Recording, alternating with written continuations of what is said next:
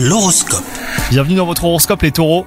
Si vous êtes en couple, les astres vous offrent l'opportunité de régler une situation conflictuelle avec votre partenaire. Dialogue et bienveillance seront vos meilleurs alliés. Quant à vous les célibataires, il se pourrait que votre cœur s'emballe pour une personne qui ne vous convient pas, donc soyez bien prudents. Au travail, ça va être une journée placée sous le signe de la concrétisation. Si vous avez des idées de projet, elles devraient être acceptées. Si vous avez fait une demande de mutation, d'avancement ou même autre promotion, eh ben vous pourriez recevoir une réponse favorable. Si vous avez sollicité un partenariat, il sera accepté.